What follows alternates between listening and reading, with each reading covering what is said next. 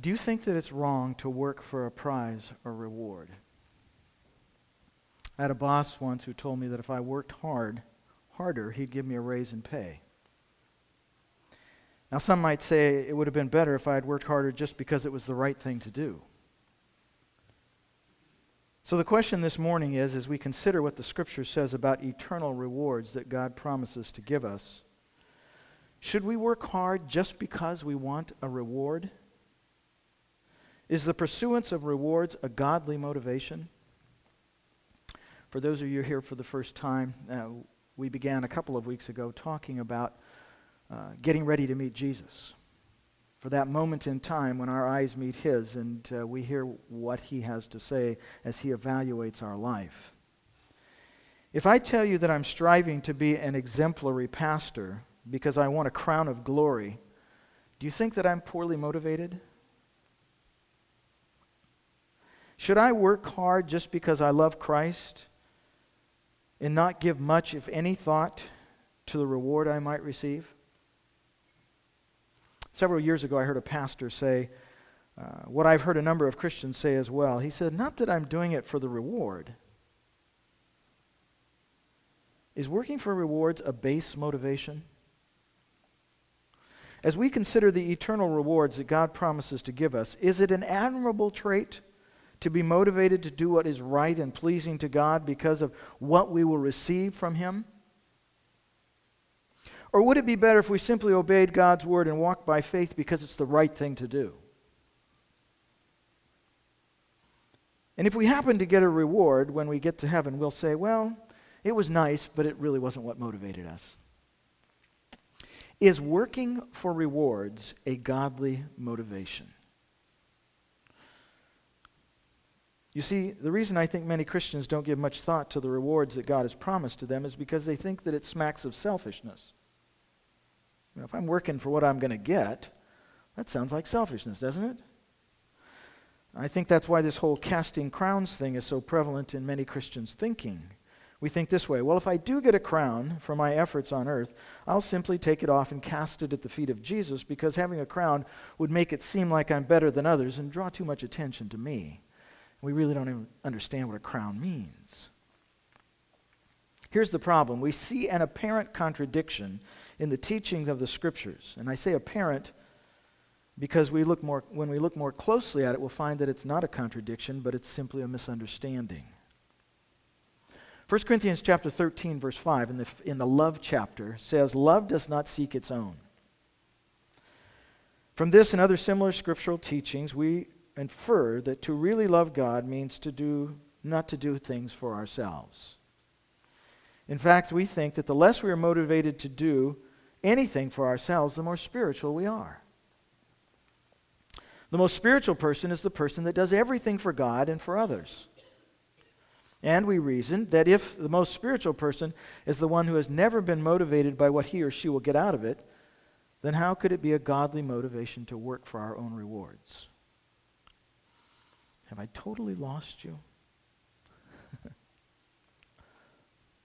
you see, God has laid out in front of us these rewards. He said, and, and I, we could go through dozens of scriptures that talk about if we do this, we will be rewarded for it in heaven when we see Jesus. And yet, often, we, uh, often Christians are not motivated by the rewards they will get. I remember my uncle saying a number of years ago, he said, Nobody, I, he said, in all of my searching, for literature, books that have been written on the subjects of rewards, he said, I've only found one small little one written by Theodore Epp called, uh, I can't even remember what the name of it was, uh, Present, Re- Present Rewards, Future Glory, or something like that. There's a dearth of information about what the Scripture has to say about rewards. Why is that so? Is it because God is not offering to us something that's good? I think much of it has to do with the fact that there's a, there, we feel conflicted inside when we read the scriptures that talk about self denial and the scriptures that talk about receiving a reward. So, even though God promises to reward us, we feel that we must not overtly work for those rewards and should give only passing notice to them. If God wants to give them to us, well, then that's His business. but we're surely not going to focus on attaining them. So, is there another way to resolve this apparent contradiction without saying, well, we just won't pay much attention to them? I believe that there is. So, I'd like to begin here with happiness. Now, those of you who have been around me for a few years have heard me talk about this before, but I think it's worthy of being reminded again. I believe that happiness is the most pervasive motivation with every human being. And if you would think about it, you would recognize that we naturally do everything we do because we believe that it will make us happier. We get married because we think it'll make us happier. We have children because we think it will make us happier. We get an ed- education. We change jobs. We watch TV. we go for a jog. We eat a cookie. You know, all of these things because we think that it'll make us happier. There's a, there's a drive within us to be happy. You recognize that? I believe that's the way God created us. Some, might, some would say, well, no, that's a result of sin in our lives. But I don't think so. Some believe, excuse me, they, those who believe that this is a result of sin would teach that the root of all evil is the passions that were within us. In the past history of Christianity, there have been those who have taught what we need to do is beat our bodies and uh, there's the, the asceticism that, is, that arose within the history of the church, where people felt like the, the spiritual thing to do was just to deny ourselves any pleasure at all, and in fact, bring pain to ourselves as much as we could. And that would help us to overcome evil passions. Let's look at the example of money. 1 Timothy chapter 6 verse 9 says those who want to get rich fall into temptation and a snare and many foolish and harmful desires which plunge men into ruin and destruction. Foolish and harmful desires. Is there something wrong with money? No. As a matter of fact, many people misquote this verse and they say, well, doesn't the Bible say that money is the root of all evil? No, it doesn't say that. It says that the love of money is the root of all evil. There's nothing wrong with money. Is there something wrong with working hard to get more of it? Well, it depends upon what you're going to use it for. If you just want more of it so you can spend it on yourself, then you're not pursuing happiness and pleasure strongly enough. And this might be a new concept to some of you. If you, are, if you are working hard to get more money so that you can simply spend it on yourself, I believe you're not pursuing pleasure strongly enough. I'll explain what I mean. If you want more of it so that you can share it with others, then you're discovering the greatest pleasure that money can offer. Look at what the scripture says in Ephesians 4:28. Let him who steals steal no longer, but rather let him labor, performing with his own hands what is good, in order that he may have something to share with him who is in need. So we work and earn money so that we can share it with other people. Because that's where the joy really comes. In Acts chapter 20, verse 38, it says, Remember the words of the Lord Jesus, that he himself said, It is more blessed to give than to receive. Now, think with me for a minute here. If Jesus says that it's more blessed to give than to receive, is he not suggesting to us that we pursue pleasure? There is pleasure in receiving, Jesus says there's greater pleasure in giving. It is more blessed to give than to receive. You'll be happier people, Jesus says, if you're giving. You agree with that, don't you?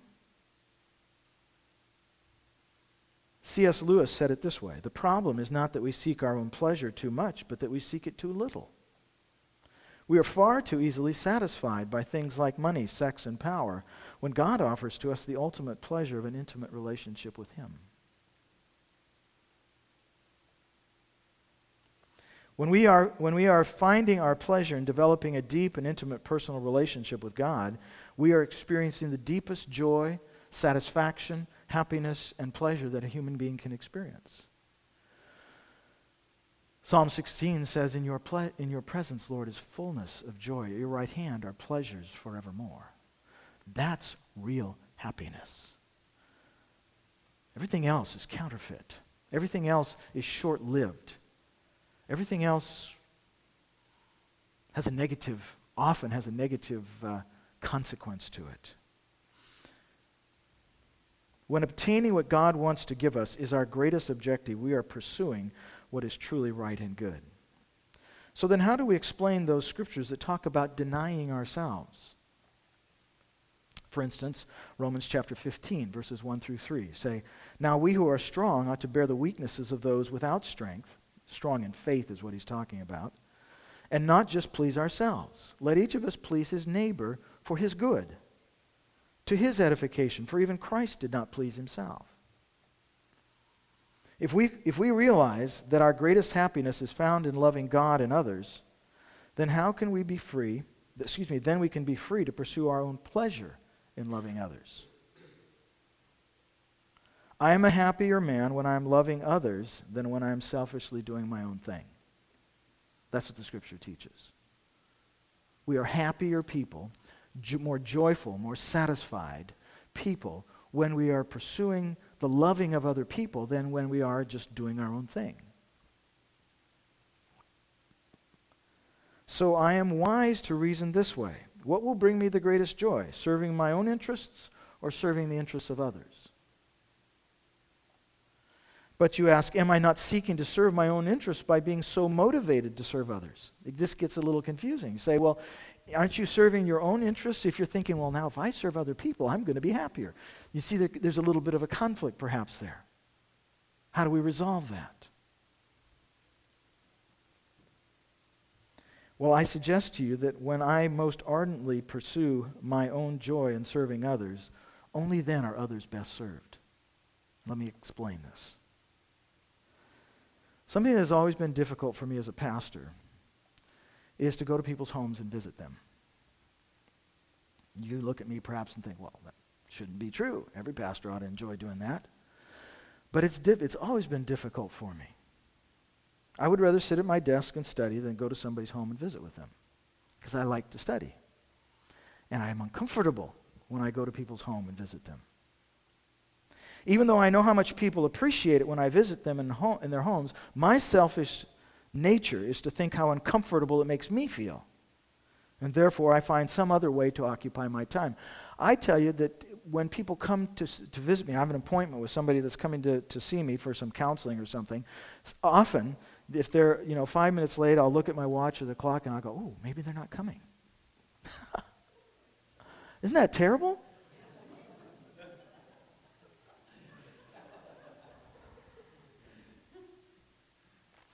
But after I get out of my chair and go visit someone in their home, I come away having really enjoyed the experience and sensing that God has used me to encourage the ones I've been with. Therefore, wisdom tells me if I want greater joy, then I should visit people in their homes more often. But there still remains this nagging thought is it right to visit somebody because I get so much joy out of it? I believe, in fact, that it is best to visit somebody because of the happiness I receive from it. if I come to your home because I feel it's a duty to do so, will you enjoy my visit as much as if I come to your home because I'm excited about doing it?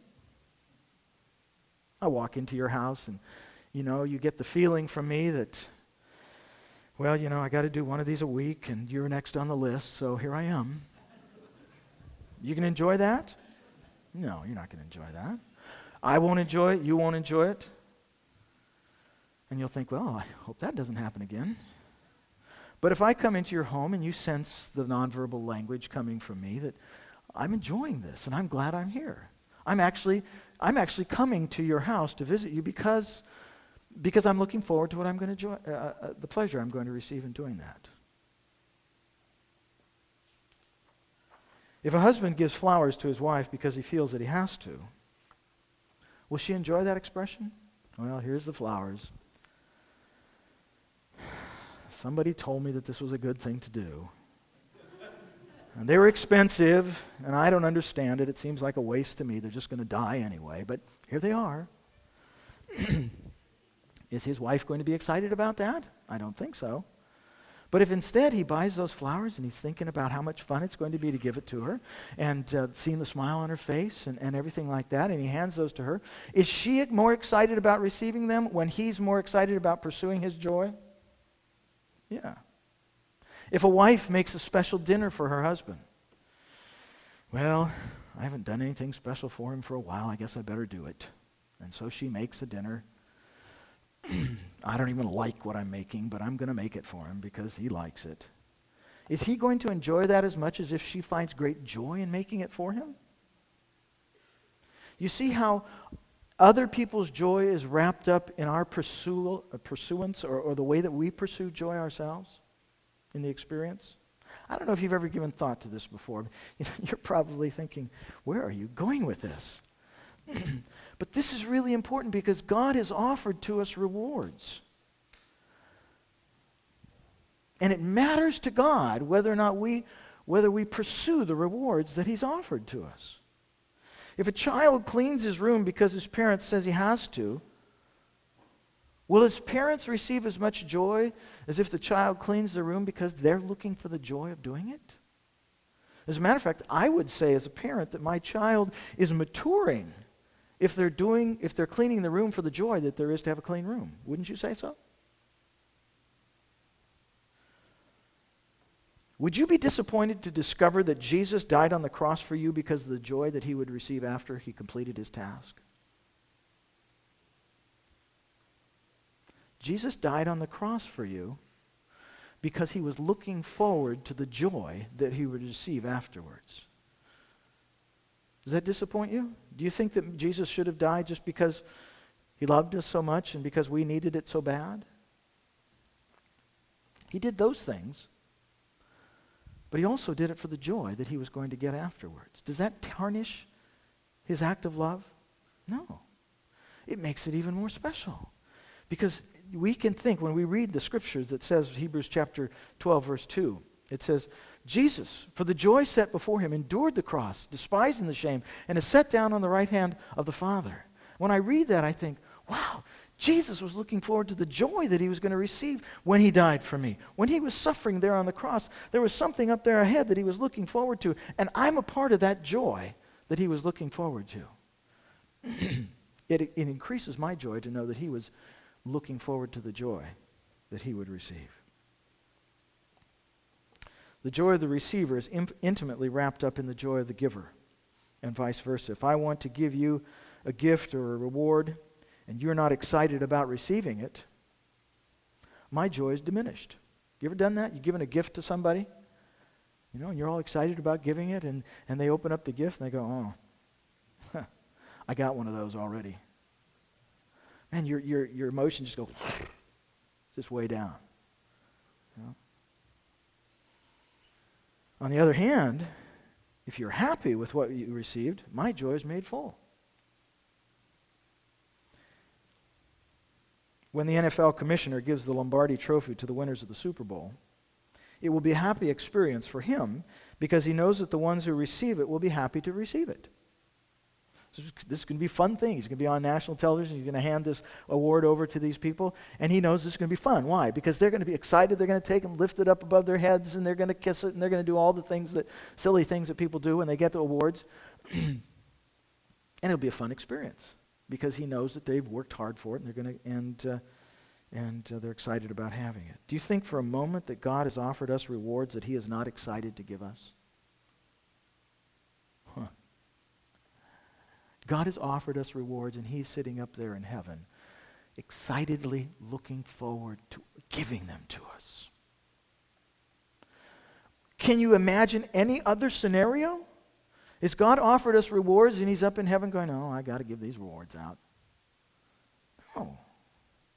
That would, that would speak ill of him and the rewards that he wants to give us. Do you think that God will be more glorified if we are eagerly looking forward to receive what he is excited to give us? Than if we feign disinterest in the whole subject of rewards that he's offering to us? Let me just quickly go through some scriptures that talk about rewards. I don't have these to put in front of you, but uh, if you want to jot them down, you can. Mark 10, 43 to 44. Whoever wishes to become great among you shall be your servant, and whoever wishes to be first among you shall be slave of all. So you say, Yeah, I'll sweep the floors if it'll give me the opportunity of being great in the kingdom of God. Is something wrong with that? Jesus said, as I've already mentioned, remember the words of the Lord Jesus that he himself said it's more blessed to give than receive, Acts 20 35. We might respond and say, Yes, I'll contribute to the poor so I'll get even greater blessings from God. Is there something wrong with that? I just pause for a moment. You've all heard about the uh, uh, God wants you rich kind of preaching. What is that called? Health and wealth gospel. Um,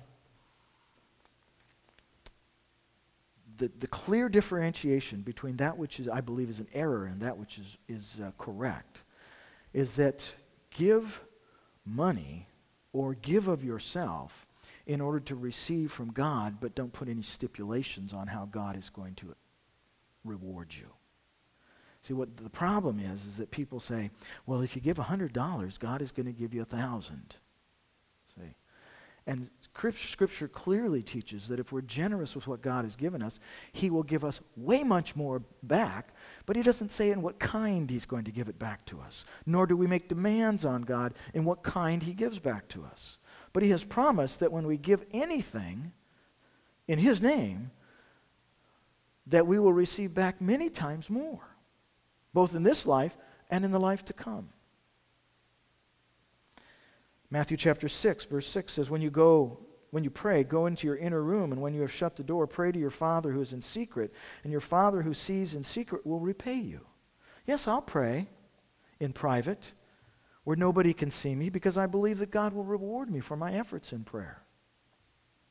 Luke chapter 15, verse 7 says, There is more joy in heaven over one sinner who repents than over 99 righteous persons who need no repentance. Yes, I'll share my faith in Jesus Christ with people who don't know him because if that person receives Christ, it will bring me great joy. Colossians chapter 3, verses 23 and 24 say, Whatever you do, do your work heartily as for the Lord rather than for men, knowing that from the Lord you will receive the reward of the inheritance. Yeah, I'll work hard at work. I'll work for the Lord because I know that God is going to reward me for my hard work. Something wrong with that?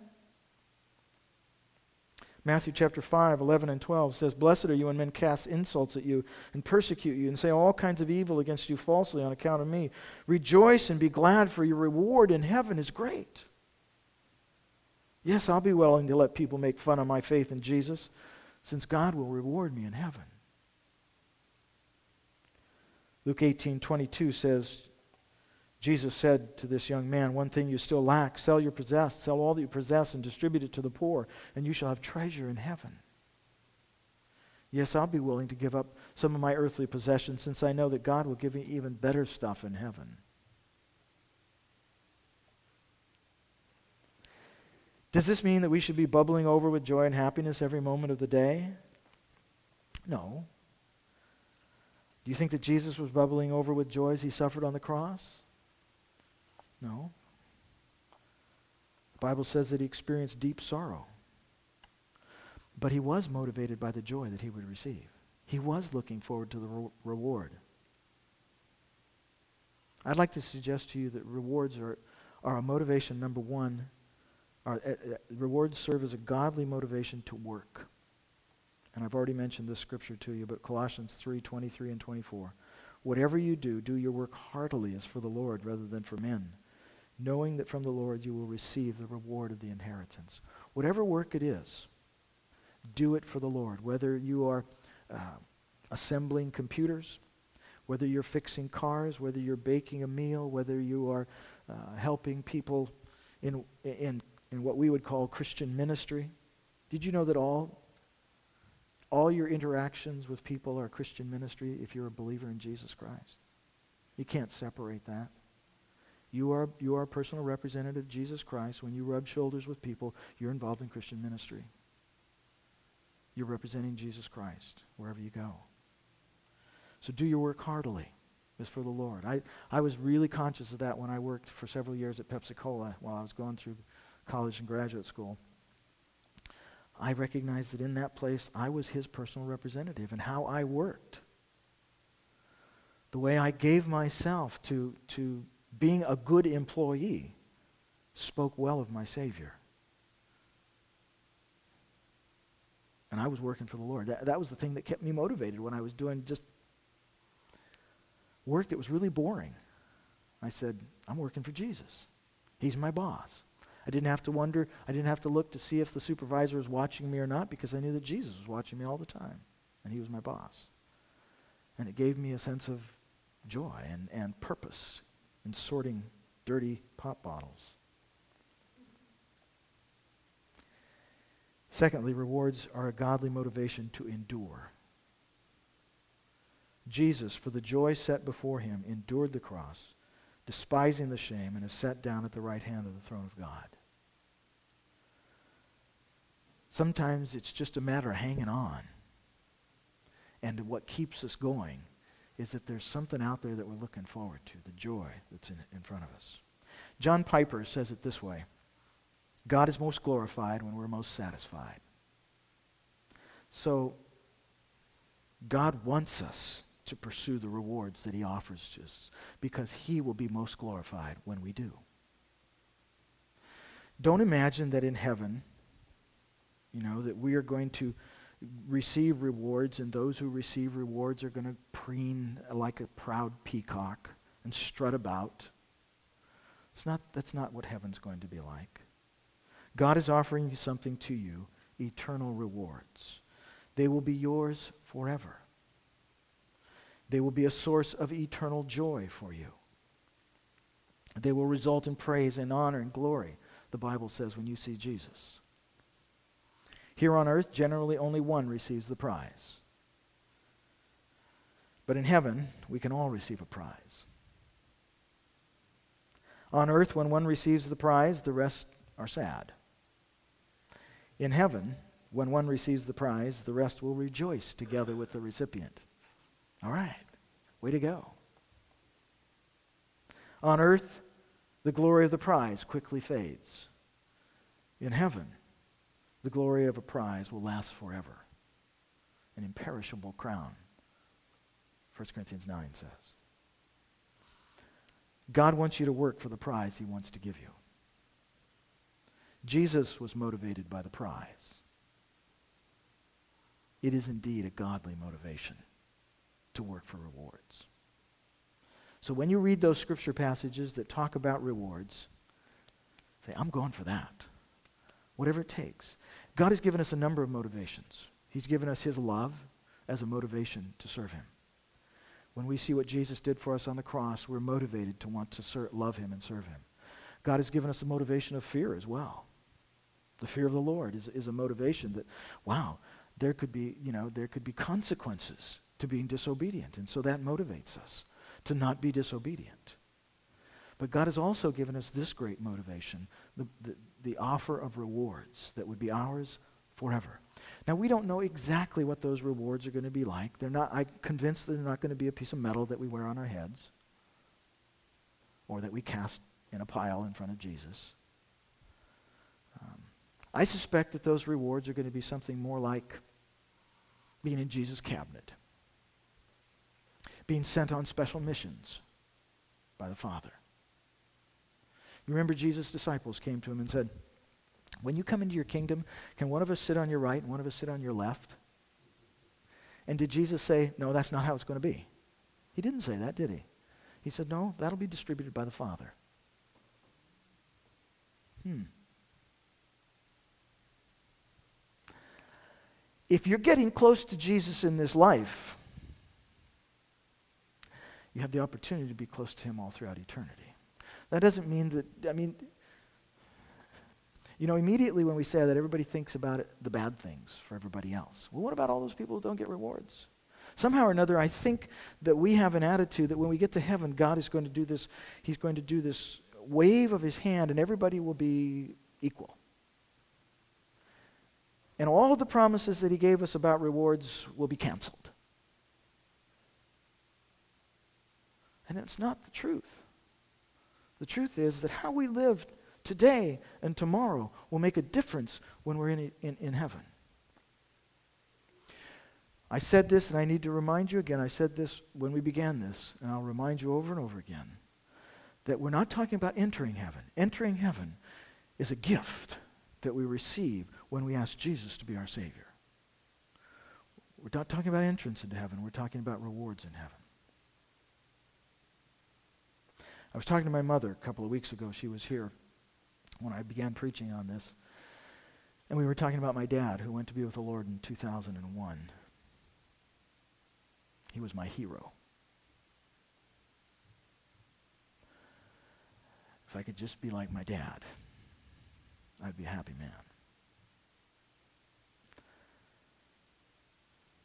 He loved the Lord.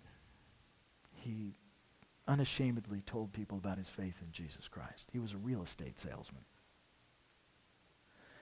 When I was talking with my mom, she told me that when my dad was in the hospital before he died, he said to my mom, Well, I think I could have done more for Jesus, but I did the best I could. And I concur. I concur. That's all we have to do, folks. Just the best we can. And God's promised us rewards that will be ours through all eternity. Everybody's going to enjoy heaven, but some will enjoy it more than others. And how we live during this brief little time we call life on earth will, la- will matter throughout all eternity. So let's go for it, huh? Let's go for it. Let's, let's, let's lay aside the, the, the attractions and the affections of this world, and let's focus on, on, on taking as many people to the kingdom of God as we can. Loving God with all our hearts and our neighbors as ourselves. Let's pray. God, you are amazing when I consider even myself, that you would love me.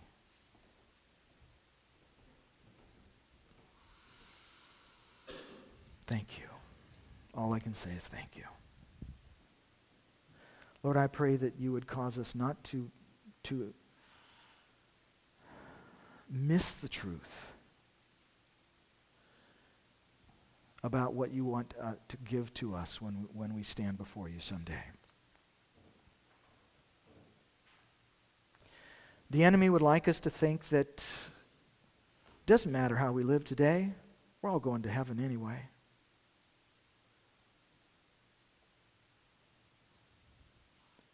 But God, help us to realize, even for those of us who have believed in Jesus Christ, it matters how we live today. And it will make a difference throughout all eternity. Help us not to miss the prize. We're reminded of what Paul said. I beat my body and I make it my slave so that after having preached to others, I myself might not miss the prize.